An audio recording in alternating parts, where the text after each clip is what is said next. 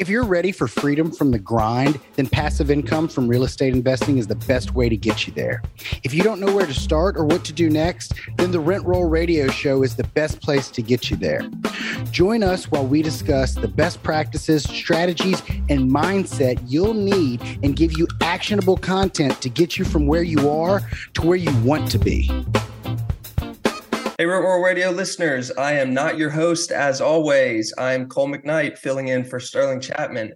And here with us today, we have Taylor Loht. This is actually his second time appearing on the show. So, Taylor, welcome. Good to have you back. Thanks so much for having me on the show again.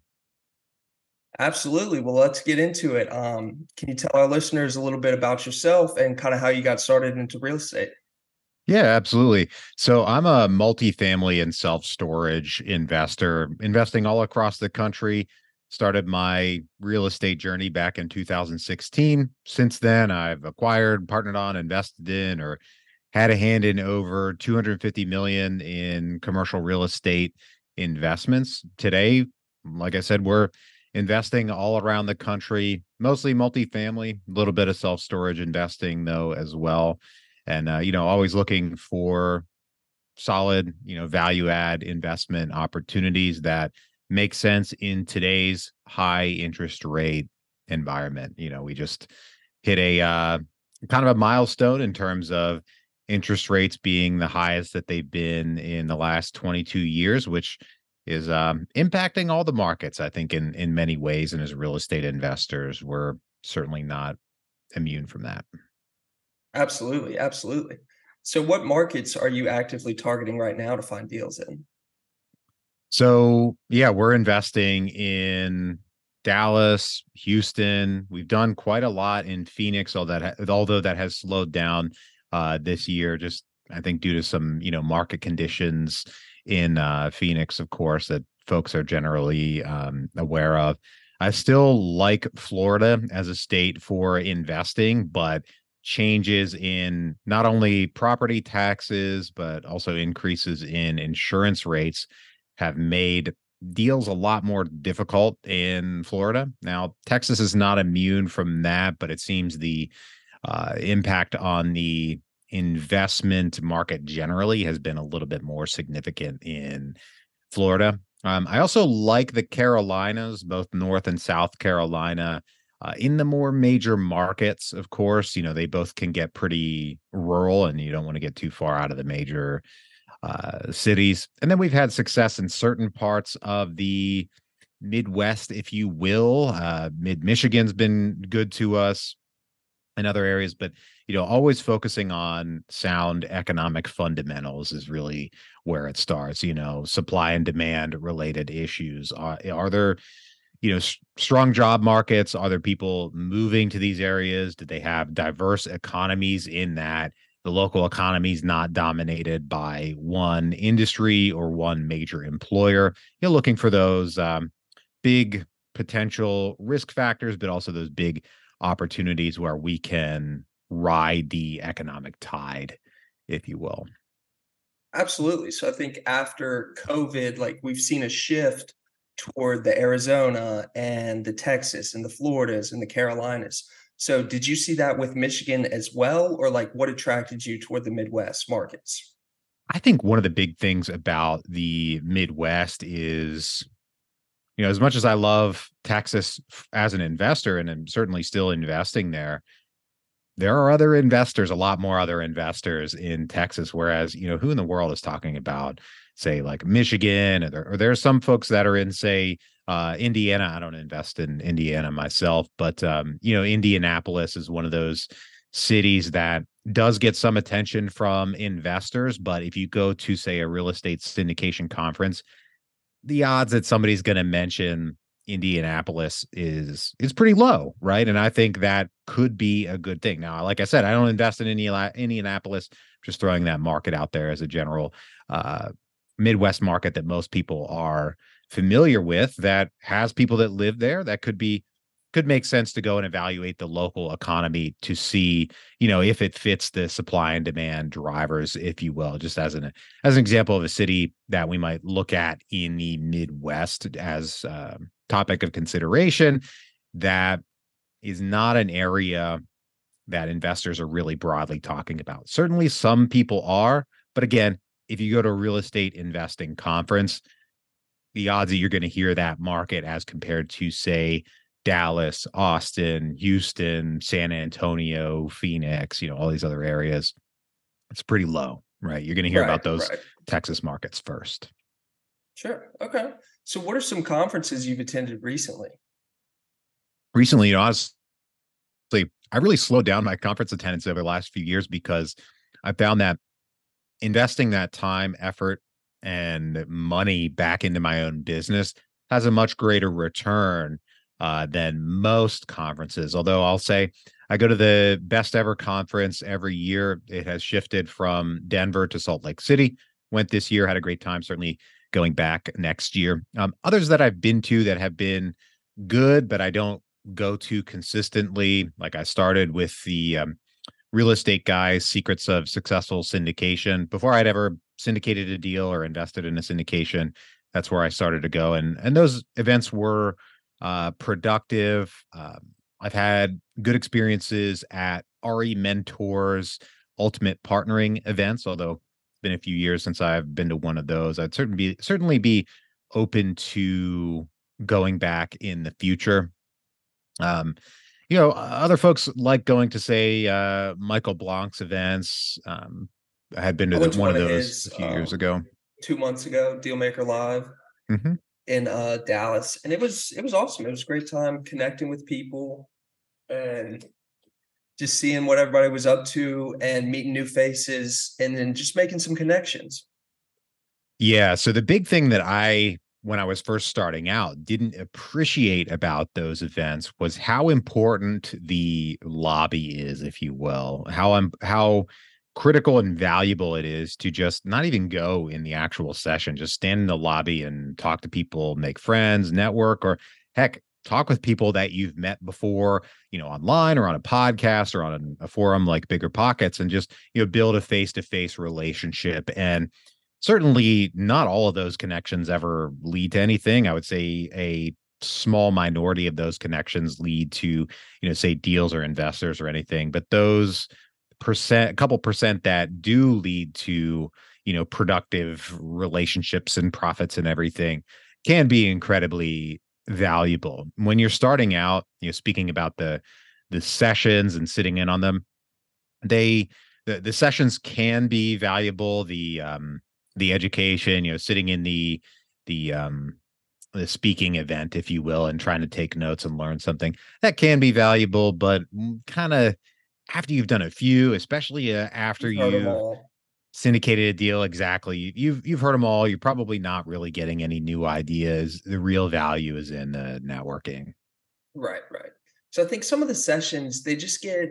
It's not so much that they're either pitchy or not pitchy, but it's hey, hoorah, go you, you can do this. We really believe in you. Everybody, let's clap for 10 seconds. And it's more like if I'm going there, I want very specific, detailed education pieces that I don't know about, whether that's how to invest when the interest rates are at 9% or what type of cap rate I need to look for this type of multifamily apartment complex or even a storage unit what what size lot should i be looking for like really the finer details and sometimes i just feel as if they're more like very broad and general ideas that i could get from listening to a motivational speech on spotify or apple or whatever I totally agree and there are a few factors that go into that. So one just just speaking from the speaker's perspective, you know, I've done a few of these myself, so you know, I have I feel I have a little bit of insight into what it takes to give a presentation on a stage like that. One, it's difficult to plan a speech like that and make it productive, meaning it takes a lot of energy and a lot of time to put one of those presentations together. So, when you put a presentation like that together, you want to make it so that you can kind of probably give that presentation for at least a few years. It's going to be somewhat evergreen content rather than a flash in the pan. You know, what's the strategy I'm pursuing in Q3 of 2023?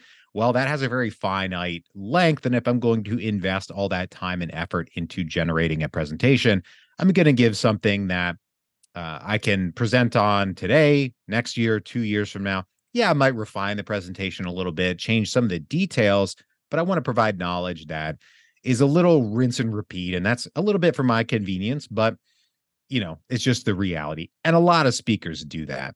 Another mm-hmm. factor mm-hmm. is when you're up on a stage speaking, it's a completely different experience in terms of the knowledge that you're sharing, but also how comfortable you are really getting into the weeds. And you could look at that from a, you know, potential liability standpoint. You know, there's a lot of different ways that you could put that, but there's just a, a big incentive to be a little bit more, generic. Whereas the same folks that are up on stage, they go out in, into the lobby too. And if you grab them one on one, heck, watch their presentation, ask them a question about it, you know, be friendly, you know, whatever.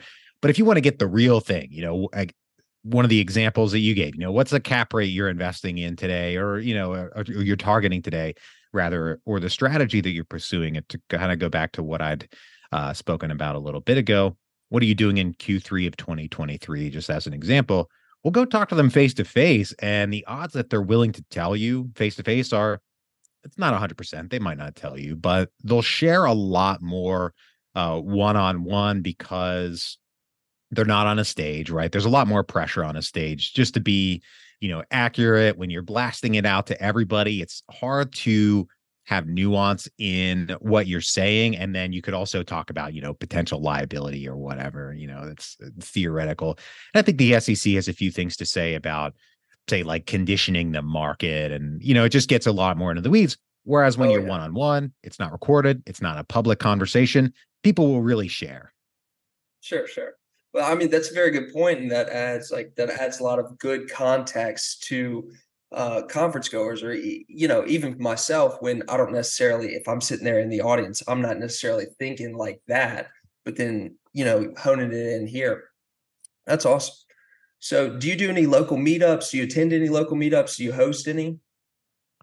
Yeah. So pre COVID, I hosted a local meetup that was uh, productive, grew quite a bit. And then once COVID came around, I took it online. And the there are both uh, advantages and disadvantages to that, right? Of course, the in person connection is very valuable, right? It makes a lot of sense. But the disadvantage is that my reach is limited to just the people that are in my city. Whereas when we go online, I can bring in people from all over the world to that event. Now, we just mostly have folks from the US that tune in to our now online webinars, but that's been, you know, very helpful. I do attend a few local meetups uh, here in my area, although, you know, honestly, most of them, like most REIAs, are just not a good use of my time, right? They're giving a presentation on, you know, how to wholesale your first property, how to invest in real estate with no money down, right? That's not relevant content to me at all but it's mm-hmm. also not it's not my crowd right? My investors are mostly you know millionaires to multimillionaires. They're not sitting in that crowd. Their time is way too valuable. Those are the folks that i'm looking to you know spend time with and build relationships with.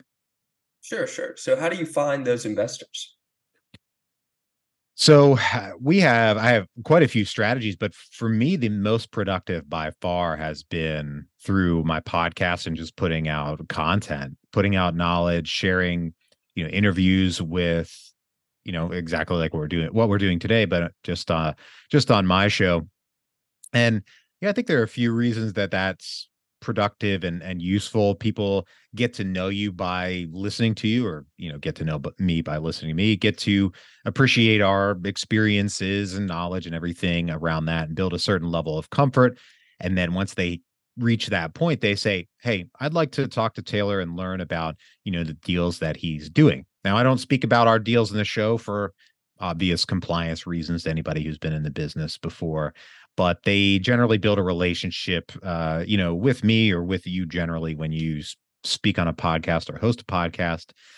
And that really boils down to I'm reading this this book right now that was written in I think probably the early 80s by Thomas Stanley. It's called Selling to the Affluent. It is a thick book. I got on uh, Amazon and one of the lessons that he's hammering home in the portion where I am right now is that people don't buy your product. They don't buy your investment. They buy you, right? That is what quote unquote sells them on whatever you're talking about, right? Whether it's an investment opportunity or you know something a, a, business service, something like that. They're they're buying you. Yeah, they are interested in what the thing widget service investment is, but first it comes down to you, your experience, knowledge, everything around that. Mm-hmm. They have to believe in you and trust in you and want to actually spend time with you and, and communicate and talk with you. And if you've mm-hmm. just got, you know, an abrasive personality, but you're a great businessman, they probably don't want to talk to you. But um, yeah, we we see a lot of that. So we get with Crestworth Capital, we get a lot of referrals, and you know, we have we have the podcast and the website, and we post blogs, you know, a couple times a month, and we try and get that natural traffic. But we just see a lot more through investors who started off as friends or family and then they tell their friends they tell their family and whoever and it just expands naturally. But with that the only thing is the growth is a lot slower than like mass marketing campaigns or whatever you know staying in compliance. But it's it's created like these more fruitful and strong relationships than just having some guy throw 50k into his Vanguard account and they just go do whatever with it. 100%. Yeah, certainly I do and have received referrals. I have friends and family investors, but exactly like you said, we can't control that. I, you know, I can ask for referrals. I can say, hey, so and so, if you're enjoying your experience with us, I'd certainly appreciate a referral, but you know, I'm not going to push on it. One, but two, I can't decide whether uh, this, you know, investor is going to refer me to anybody or whether he or she knows anybody they'd want to refer. There's so many questions that go into it. So I certainly appreciate them. I'm more than happy to ask for and accept referrals. I don't push on it, you know. Again, you nobody likes somebody being pushy. Um so we as business owners as investors need to focus on the aspects that we can control, right? What can we drive and we can ask referrals we can request them but we can't drive whether we receive them. So yeah that's why i focus on putting content out there and being available. Yeah that's awesome. Well, let's dive into storage units a little bit. Storage units um, i didn't really know very much about them a couple years ago and um, i met this mentor through the gym who's in GoBundance and um, he actually introduced me to sterling so that's how I got this job. And my parents' first investment with Jeff, the debt free doctor, shout out to Jeff, uh, was a storage unit in Alabama. And so, can you just tell us a little bit about like what you look for, why you like them so much, and kind of how how you have found that they're a good investment route? Yeah, Jeff's been on my podcast, so it's it's interesting to hear about all of these connections. It's so funny how small this space is. I mean, there's so few people in the real estate syndication space when you really get down to it. Um, for me, so there are so many things I like about the self storage space. I think number one, it starts with kind of that first comment that you made that you hadn't heard about them before because most people aren't really aware that you can invest in self storage. Now, once you get into the real estate syndication space, pretty much everybody knows about it, but more broadly, when you talk to the average person about real estate investing, they're going to think about buying a self, uh, excuse me, buying a single family property, you know, buying a rental. That's what pretty much everybody's familiar with. They're going to think about flipping because we've all seen the TV shows where you know somehow they wind up making money on these thousand dollars every flip they do. Yeah, sure. Even though it doesn't make any sense and the renovations yeah, look the, terrible. The numbers aren't adding up. I can tell you no, how much. Right, and they might have heard of like these we buy houses cash, you know, businesses, the wholesalers out there, but they don't really know how that works until you until you get into it. So really, the kind of lack of awareness that most people have drew me to uh, self storage originally, but that wouldn't have been enough to keep me right? If if it's not popular then there might be a reason it's not popular. Heck maybe it's not profitable maybe there's not opportunity there. But the aspects that really kept me in self storage came down to you know there's a there's a few things to it right? So it's a fragmented market that is still largely owned by mom and pops right? So there are a few things that come along with buying a mom and pop self storage property oftentimes those mom and pop investors haven't invested in the latest and greatest technology that would enable them to drive their rents and occupancy. And I mean, that's not, it doesn't even have to be fancy, right? There are software packages that'll manage rent collection and marketing of your units. Many of these mom and pops, heck, they don't even have like a Google Maps entry. And when I think about for myself, if I was going to go rent a storage unit, well, how am I going to find it? I'm going to go on Google Maps on my phone. I'm going to type in self storage and I'm going to pick one of the three closest options, probably. a lot of these mom and pops haven't done that because maybe they don't appreciate that that's how uh, folks find self storage these days. You know, they're kind of used to just having a billboard up and somebody calls in.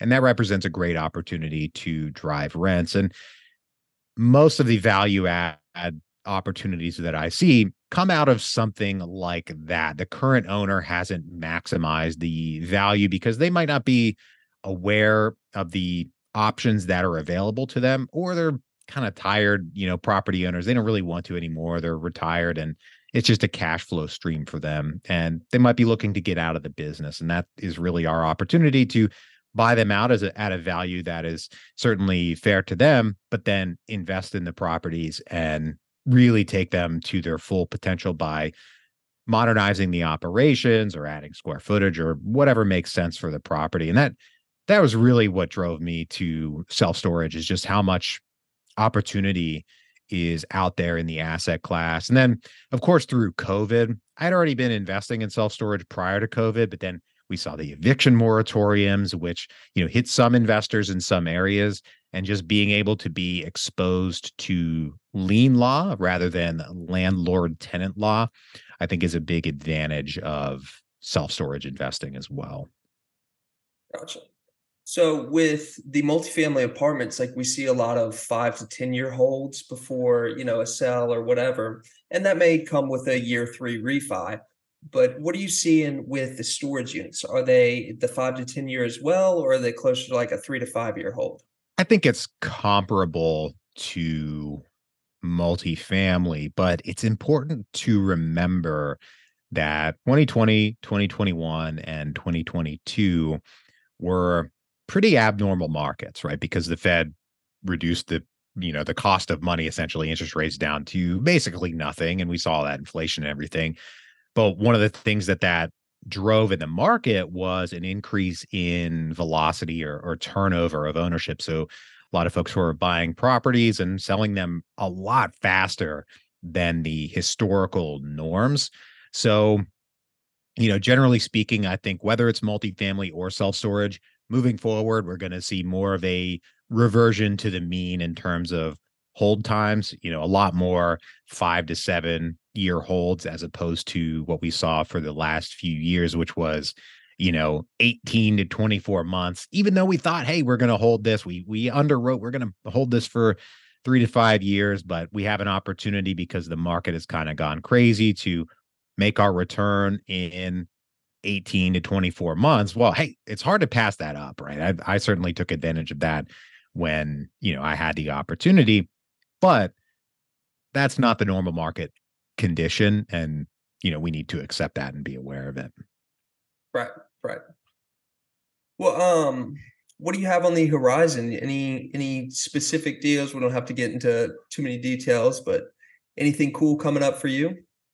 Well, yeah, I wouldn't be able to talk about, you know, deals on the show, but I think, you know, publicly that's pretty standard, I think, for the space. But you know, I, I still see opportunity in both of these spaces, multifamily and self storage. You know, certainly there is distress out there right now. And that's not a secret, right? It's you can find news articles about investors who didn't plan for interest rates to be what they are today and maybe their interest rate caps expired so they're having a cash crunch and that will lead to opportunity for someone you know for anyone who's prepared to take advantage of that opportunity and my goal is to be properly positioned to capitalize on those opportunities i feel we've adequately protected ourselves from experiencing that downside uh, if i could address that but also be sufficiently uh, vague and not to get into anything there are again, people that will talk behind closed doors. This is the power of those one-on-one conversations of,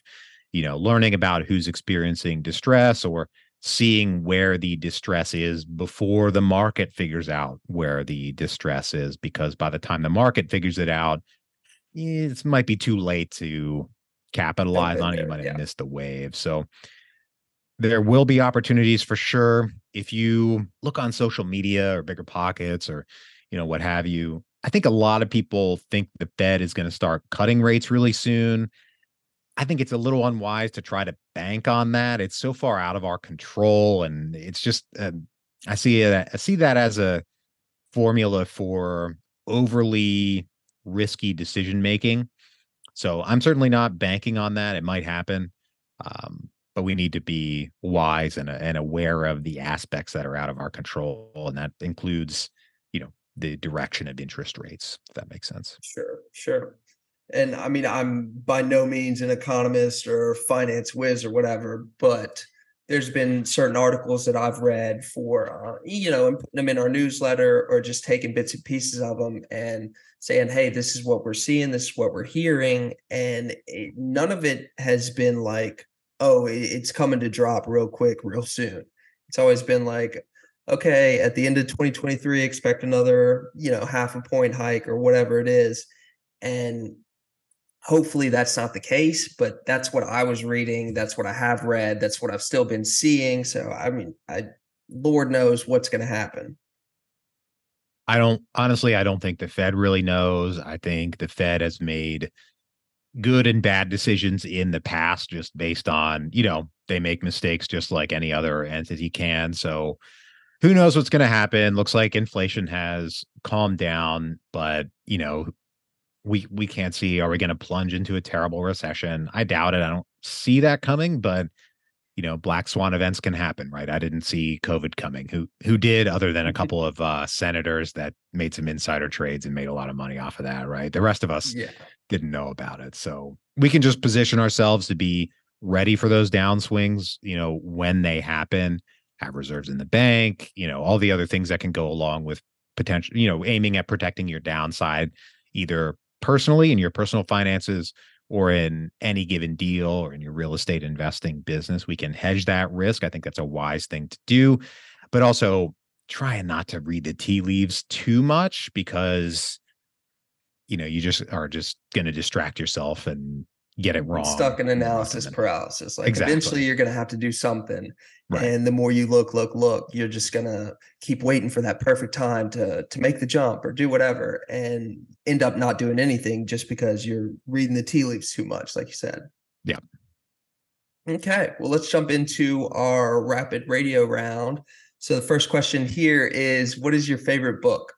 So I've been reflecting on this a lot. I've been asked this question quite a few times recently. I'm not even sure why, but uh, probably this this one over my shoulder. I'm going to try to point at it. Crucial conversations. Um, it teaches you tools for dealing with conversations when the stakes are high. Is kind of the phrase that they use, and it's a valuable set of skills. Of course, number one, so that's one of the reasons that uh, I love the book. And number two, it came along in my life at a time when I really needed those skills. I'm in my mid 30s now, but I originally read that book when I was in my mid 20s and starting my real estate investing business. And, you know, now I'm married and everything. So a lot of those tools uh, came in handy in my 20s, come in handy today because we're going to always in life find ourselves in what they call crucial conversations and conversations where the stakes are high and having the tools to navigate those conversations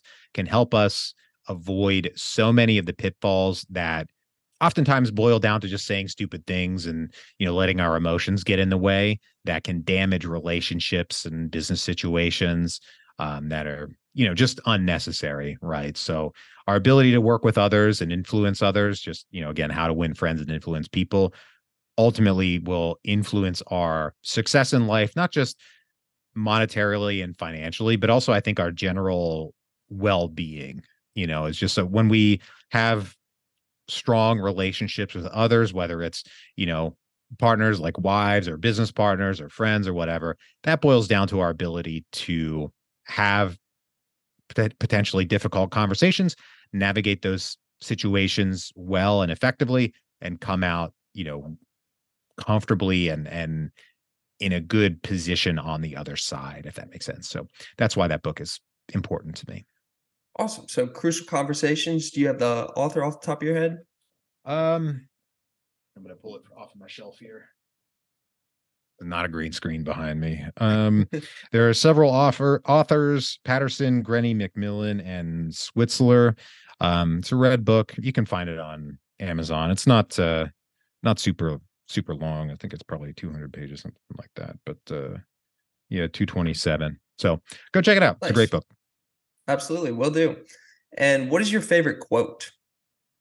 The obstacle is the way. So that book was written by uh, Ryan Holiday. I'm I'm a fan of his writing and his books, but again, he came out with a that book, The Obstacle is the Way, at a time in my life when I was you know, I was think I was in my early 20s at the time. I forget exactly what year it came out, but it was at a time when I was, you know, there was essentially a fork in the road, right? Like, are you going to choose to face tough obstacles? Or are you going to just, you know, let them go and take whatever the easy path is? And I always, whenever an obstacle comes up, I always try to remind myself that the obstacle is the way.